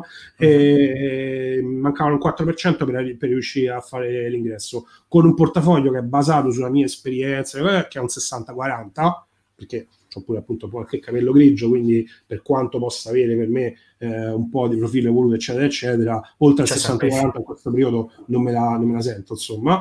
E, ehm, e quindi eh, ho, mh, ho azzeccato come tale capitale a quel punto io sentivo che era un momento di euforia. Mi ricordavo l'euforia che avevo provato nel 2009, perché nel 2009, anche per grande botta di fortuna, avevo avuto come se sbloccato un po' di liquidità perché avevo cambiato azienda e quindi avevo liquidato la liquidazione, il tasto, eccetera, eccetera. E quindi ero entrato proprio a marzo, ma, ma non era finito il contratto a tempo determinato il 28 febbraio 2009. Quindi il 2 marzo, mi sembra un lunedì, sono entrato massicciamente il 2 marzo colpo proprio eccezionale. Il problema è che lì poi mi sono fatto prendere troppo l'euforia, ho detto vabbè, parte di questo forte guadagno d'entrata perfetta, lo vado a reinvestire sempre un po' più spinto, sempre un po' più spinto, fino ad arrivare a qualcosa a leva. Eh, sull'FDAX mi ha detto benissimo, è stata una delle grandi botte di fortuna, però lì non, questo no, sono cose da non seguire, no, non va fatto, cioè quello che fa ah, Consulente lo fa a Persi, non farei mai a una persona, a, professionalmente non serve mai una cosa del genere. Queste sono stupidaggini mie perché appunto io stesso spiego qual è la differenza del, del, del, fare da sé rispetto a quella di avere qualcuno che ti dice no, bisogna rimanere distaccati, strategia, metodo, eccetera, eccetera, insomma.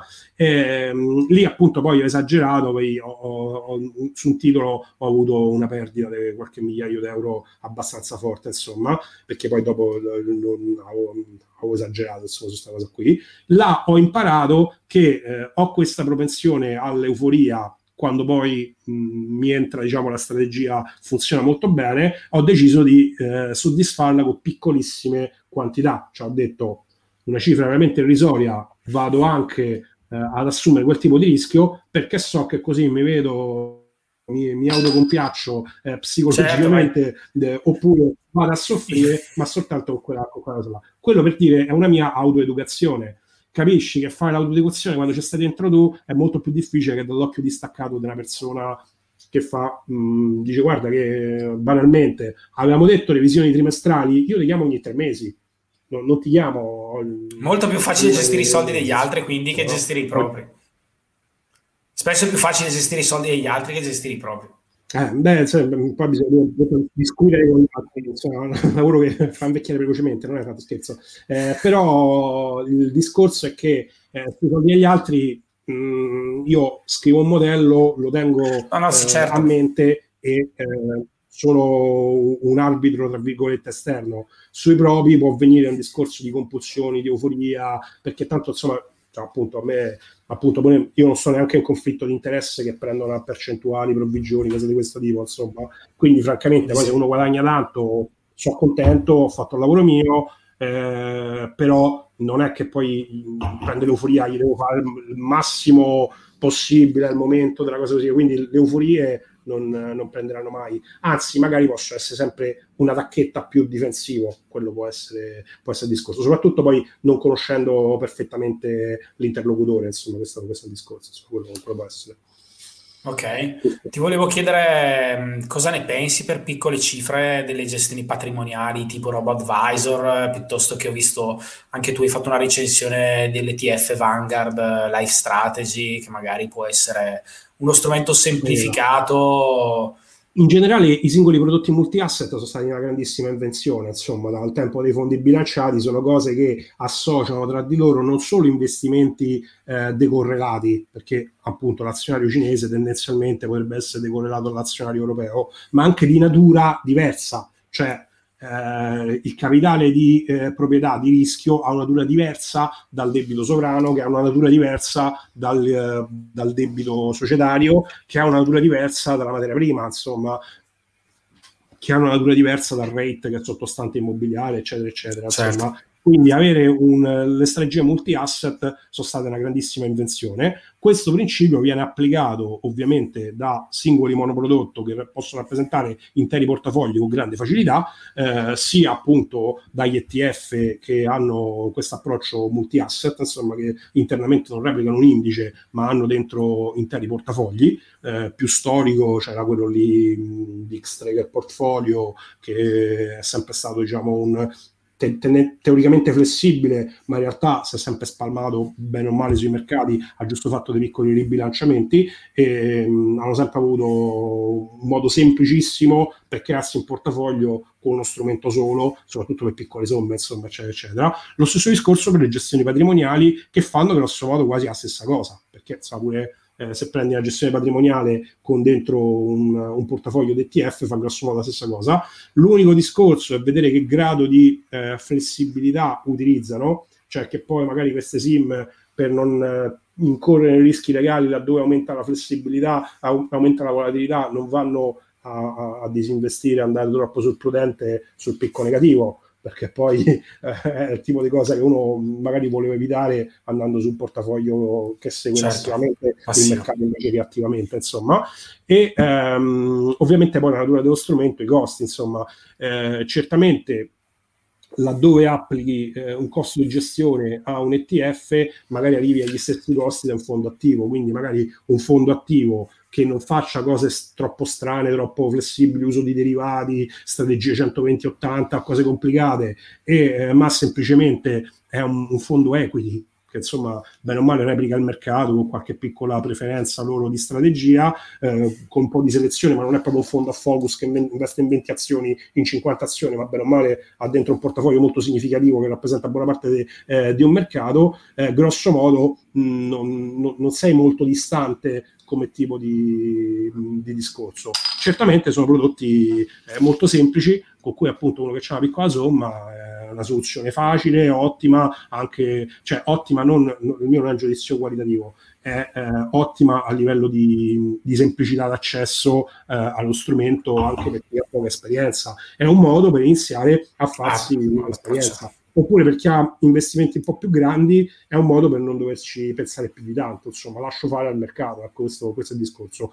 Eh, con l'analisi degli sharp ratio tendenzialmente mh, ci sono delle asset allocation che possono essere anche un po' più efficienti, perdi tutto quel discorso che dicevamo prima sul, um, sulla flessibilità, cioè se prendo un, un, un, un fondo indicizzato che fa 50 governativo e 50 MSCI World, sì, dentro ci vuole un po', de, un po', un po di, di, di, flessibilità, eccetera, eccetera, ma se il governativo dovesse perdere quella funzione calmierante perché usciamo da una storia di tassi negativi nei prossimi dieci anni, eh, comunque parteciperò a questo discorso. Se invece magari quella metà l'avevo messa so, sul conto deposito, mo, adesso il conto deposito devo provare, eh, ovviamente almeno il rischio tassi me l'ero limato. Quindi lì eh, il consiglio del consulente può avere quel tipo di discorso. Il consulente non deve, secondo me, pensare di essere bravo da battere il mercato.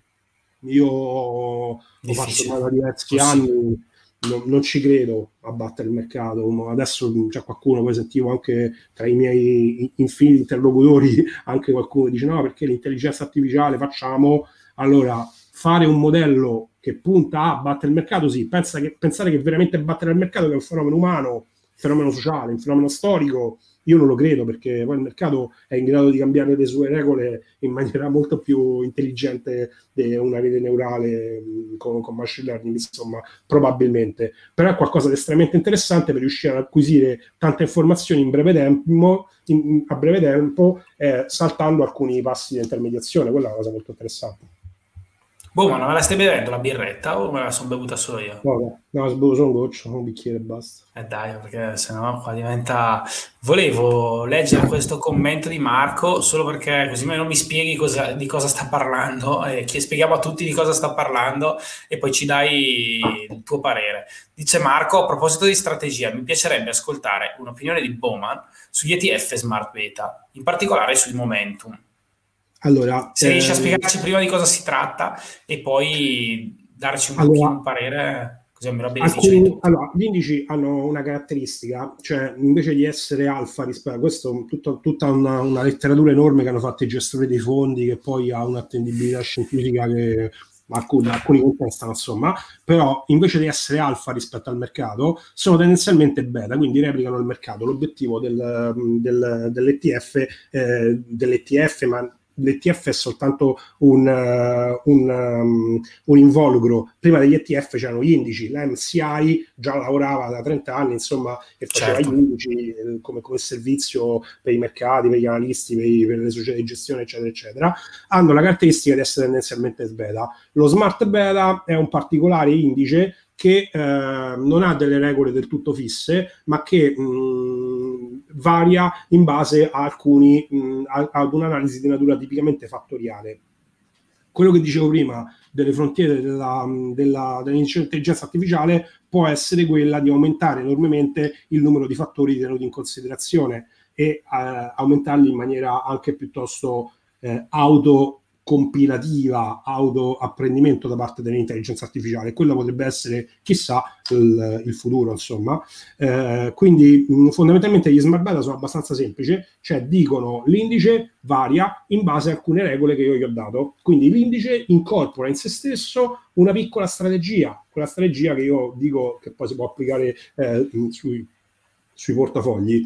Eh, il momentum è un particolare indice che va a rimappare eh, all'interno del, di, di, un mercato, ad esempio eh, il momentum factor sulla, eh, eh sulla standard 500 all'interno delle 500 aziende mh, large cap che rappresentano gran parte della capitalizzazione di mercato del mercato più grande del mondo che è quello del NISE, quindi della borsa americana, okay. eh, andare a rimappare quelle che nell'ultimo periodo, momentum a sei mesi, momentum a un anno, a seconda di come hai deciso, hanno avuto le performance più alte valutando l'ipotesi che solitamente quando un trend di mercato è sano, quindi quando non c'è una bolla, infatti Momentum hanno problemi con le bolle, ehm, quando non c'è una bolla, che è la maggior parte delle, delle stati di mercato, no? Cioè, in 40 anni gli anni di bolla sono stati molto meno degli anni di non bolla, diciamo. Certo. Quando non c'è una bolla, eh, la selezione di crescita è tendenzialmente trascinativa, cioè di quei 100 indici, quelli che poi si rimangeranno gran parte del, del, del trend saranno meno di quelli che continueranno, perché alcuni è vero che sono, hanno avuto una crescita più alta degli altri per un'euforia, un'euforia di titoli, delle notizie, eccetera, eccetera, ma in gran parte in un'economia sana ha una crescita perché effettivamente sta avendo qualche tipo di vantaggio qualitativo eh, poi vabbè, Morningstar ha introdotto il concetto del white moat, quindi del, eh, della, del baratro, del, baratro del, del, fossato competitivo, insomma, ha qualche tipo di vantaggio mh, qualitativo che magari io non so, ma che il mercato incorpora. Quindi se questi 100 hanno fatto meglio nell'ultimo anno è perché incorporano eh, qualche cosa che eh, multifattorialmente non so, ma che l'indice da solo eh, si va ad interpretare e quindi questo indice momentum ha avuto sullo storico lungo delle performance eh, più alte eh, del normale MCA World storicamente. Ha avuto anche però una eh, volatilità maggiore perché purtroppo i momentum incorporano anche le euforie e incorporano le bolle che uno non sa mai se ci sta dentro. Quindi se c'è una bolla sul tecnologico e purtroppo per fortuna eh, lo standard è pur 500, le aziende più grandi capitalizzate eh, spesso hanno una buona quota di tecnologici, quelle che non sono prettamente tecnologici, non so tecnologici per modo di dire, perché magari sono società di comunicazione che hanno buona parte della fetta del business legate software, oppure hanno, mh, mm, si occupano di e-commerce, sono molto esposte a quel settore. Eh, c'è una bolla che io non so, che sta andando avanti a due o tre anni su questo discorso, magari il momento mi prende una, una sveglia che, che, che, il mercato diversificato eh, subisce molto di meno, a recuperare ci vuole di più. Altra faccia del momento molto popolare è il minimum volatility, che invece fa una, un discorso diverso, cioè fa un'analisi del rischio, la pondera.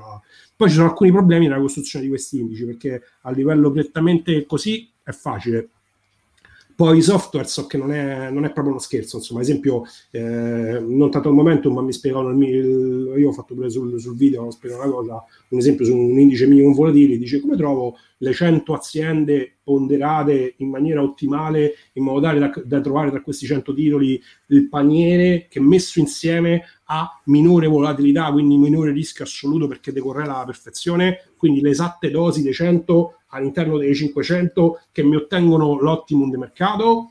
Vabbè, fai delle matrici quadratiche, inizi a calcolare quante volte le devi calcolare le devi calcolare, avevo fatto il calcolo ehm, 10 alla 108 volte, che è praticamente a mille miliardi di volte il numero di atomi che compongono l'universo visibile. Quindi è impossibile.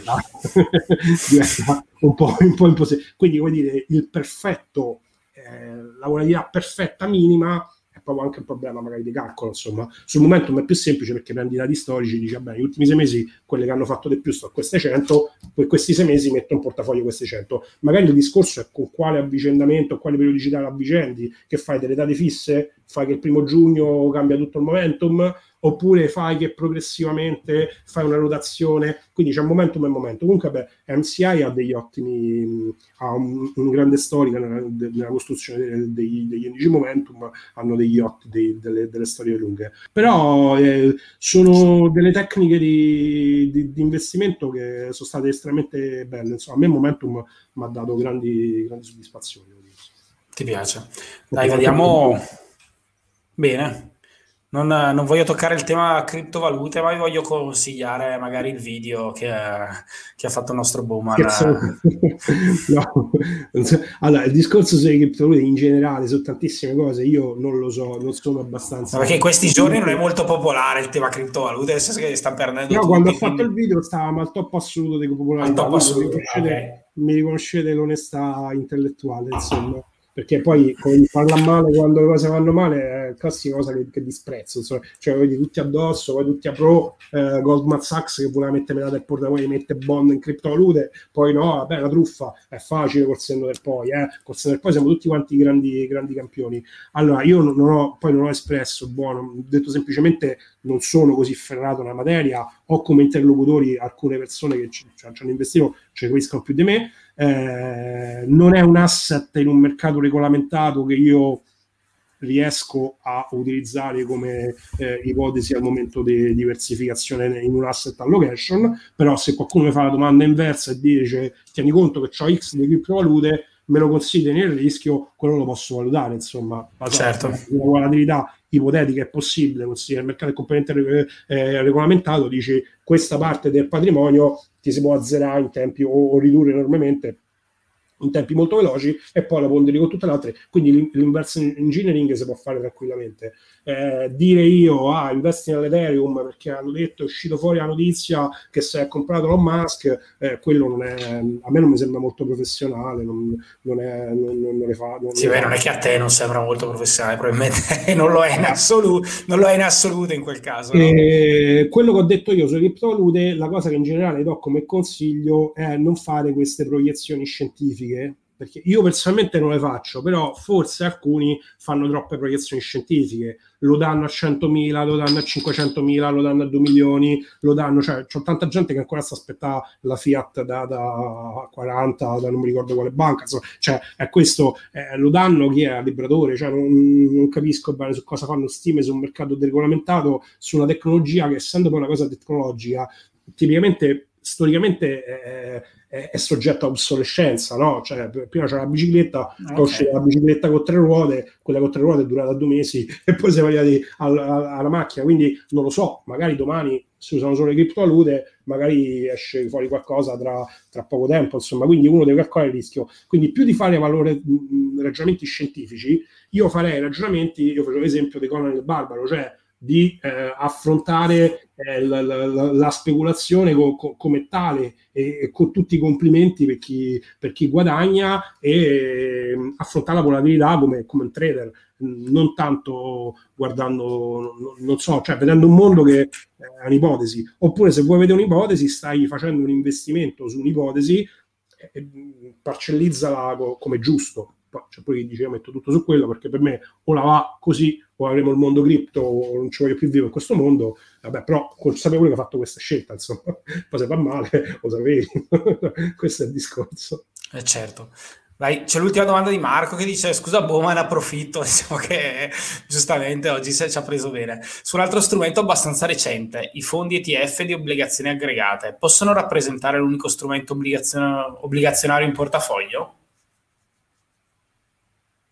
Sì, sì, sì, assolutamente. Ehm, l'obbligazione aggregato ha la caratteristica di di fare il classico dualismo, spesso, spesso si fa, insomma, no? Equity obbligazionario, intercetti tutto il mercato del debito. Quindi sei un po' collettivamente esposto al mercato del debito per le sue caratteristiche. In questa, in questa fase abbiamo eh, una quantità del mercato del debito che è, è enorme. In tutti i segmenti del mercato del debito eh, i tassi, i rendimenti sono al minimo storico. Eh, le durate finanziarie per questi motivi si sono allungate, cioè le durate finanziarie sono le duration, cioè il rapporto tra la scadenza del titolo e la sua redditività, ovvero quanto tempo impiegherà eh, il titolo, il debito medio a ripagare l'investimento. Eh, da...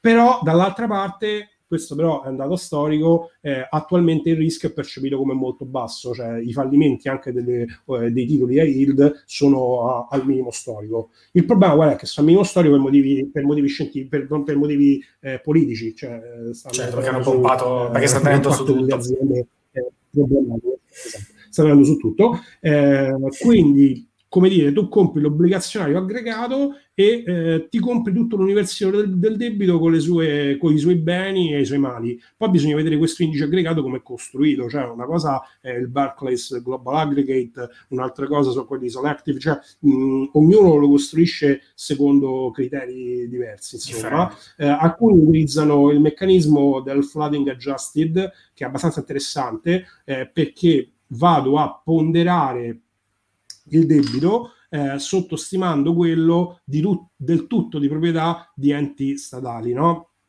Allora, come dire, questa è una grande cognizione che la gente non ha sul concetto del debito pubblico. Il debito pubblico non è, va valutato in valore assoluto, cioè io ho il, 3, il 400% del debito pubblico è tanto, cioè il 20% del debito pubblico è poco. Dipende la qualità del debito pubblico e in mano a chi ce l'ha. Cioè, se in famiglia certo. io devo dare 5.000 euro allo strozzino è una cosa diversa che se devo restituire 30.000 euro a mia moglie. Eh, ci siamo capiti insomma qual è, qual è il tipo Chiaro. al di là dei tassi e della quantità insomma se il debito ce l'ha la mia banca centrale che è mia sorella è sia sorella e moglie dello Stato insomma è una cosa diversa che se nel caso turco ce l'ho in dollari e di proprietà estera e io ho la lira turca con cui, con cui guadagno che mi, mi, mi, si svaluta in maniera molto forte. Dice come che la Turchia deve pagare l'8% sui titoli di Stato e ha un debito pubblico al, ora non, so perché è variato col discorso della fluttuazione della, della, ha un debito pubblico al 60% del PIL e eh, deve pagare l'8%, noi che abbiamo il 240% e abbiamo un PIL che fa schifo da 20 anni, si parla di, eh, di crescita secolare dell'Italia, è un, certo. l'Italia è un caso, un case stati particolare perché tra i paesi sviluppati 20 anni di, di, di crescita quasi zero, insomma non era mai visto, si stanno interrogando cosa, che sintomo è della, della storia futura, storia economica futura ehm, per i paesi sviluppati eh, perché noi che stiamo così invece paghiamo lo 0, eh, perché dipende a chi, a chi devo dare i soldi, insomma, no? Cioè una cosa certo. che devo dare a mamma è una cosa che devo dare a mio fratello, certo. Corleone in, in oro. Dai. Quindi eh, il flooding adjusted è abbastanza eh, carino come approccio perché non tiene conto del debito che sì c'è contabilmente ma ha una rilevanza un po' minore perché è di proprietà eh, del, del, della, de, de, della, mia banca centrale. Considera più che altro la ponderazione di quello che sta sul mercato del flooding flottante scambiato tra privati. Ok, molto interessante. Molto interessante, dai. Eh, volevo chiederti per terminare quali sono i tuoi prossimi progetti su YouTube, visto che siamo su questa piattaforma eh, la mancanza di tempo, no? Allora, quando ho tempo mi viene in mente qualcosa di interessante. Eh no, perché fai dei video che sono, sono, delle vere e proprie lezioni, quindi immagino che per prepararli. Volevo, ma un po' di tempo per prepararli, ma soprattutto un po' di tempo di tranquillità anche per registrarli. Cioè, scrivere la sera dopo cena sul, sul blog una mezz'ora non è un grande, una grande difficoltà. Mettersi a registrare mi serve un po' più di tranquillità, insomma. Eh, la, il problema è che, mh, ad esempio, un tema che volevo affrontare è capire cosa vuol dire investire sul Nasdaq, proprio perché cioè, no, però poi non ho avuto tempo di, di... Dai, vabbè, dai prepararmi la lezione, insomma. Bello, mi piacerebbe un giorno scrivere il libro, il tempo libero. Saprò il tempo, insomma, un libro, libro serio, insomma, il capitolo 2 fatto bene, il primo era solamente per capire di che parliamo, il secondo è per, per, per comprendere, insomma, la materia. Noi ovviamente lo aspettiamo. Vuoi consigliarci qualche risorsa, magari anche qualcuno che vuole provare a fare qualche, vuole provare a ipotizzare qualche portafoglio, hai qualche risorsa a consigliarci? Oltre alle Guarda, io utilizzo parecchio questo simpatico sito di backtest che poi tra l'altro mi hanno, mi hanno consigliato a mia volta sui, sui forum di finanza che è Backtest Curvo eh, sì. devono creo, credo creare un tool e praticamente hanno mappato tantissimi indici con corso storico eh, io lo uso, con, mi rimane più comodo quello che Quantalis, anche per un motivo di velocità dell'applicazione, funziona eh, con pochi byte probabilmente di memoria, invece sta lì a, a, fare calcoli storici, cose di questo tipo, insomma. È bellissimo e, e permette proprio di, giusto, di simulare un portafoglio, sì, fare il backtest, quindi capire come ha reso nel passato, qual è la correlazione tra gli strumenti, corretto? Sì, sì, sì, sì, quello senza utilizzare né software proprietari né andare sui siti. Vabbè, anche Quantalis è ottimo, è fantastico da questo punto di vista, però è un po' più pesante proprio dal punto di vista del, de, dell'applicazione, insomma. E questo è gratuito, e, giusto? Backtest? Sì, sì, è gratuito, sì, sì, sì, sì, sì. sì. È una cosa che penso stiano cercando di creare una specie di robot advisor, una cosa di questo tipo, e condividono, devono avere un approccio accademico eh, questi che hanno, sì, sì. creato questa, questa piattaforma. Io mi sono trovato bene, ci può essere qualche piccola imperfezione su qualche titolo, su qualcosa, però um, ho visto che gran parte, su, soprattutto sul medio-lungo termine, gran parte delle serie poi corrisponde poi agli indici MCI, mi sembra che si siano scaricati proprio gli indici eh, dai siti del, da database dei, de, delle società che fanno gli indici, insomma. Ottimo, quindi assolutamente ti, eh, questo è un, ti, ti, farei vedere i complimenti di Marco, anche Marco dice grazie mille complimenti, anche io ti seguo grazie. da tempo su blog e forum di finanza online, andate, direi di, di, continuare a seguirti anche sul blog Oro Spezie e Tulipani, complimenti anche per il nome, mi piace molto. Comunque... Sì, era, partiva appunto dal discorso di, di storia economica, insomma, diciamo che... Ah, ecco. Lo, lo dedico alla mia vecchia insegnante di cui facevo l'assistente all'università Anch'io ho fatto, anch'io ho avuto quella, quel passato, quindi ti capisco insomma quando parliamo di, di università.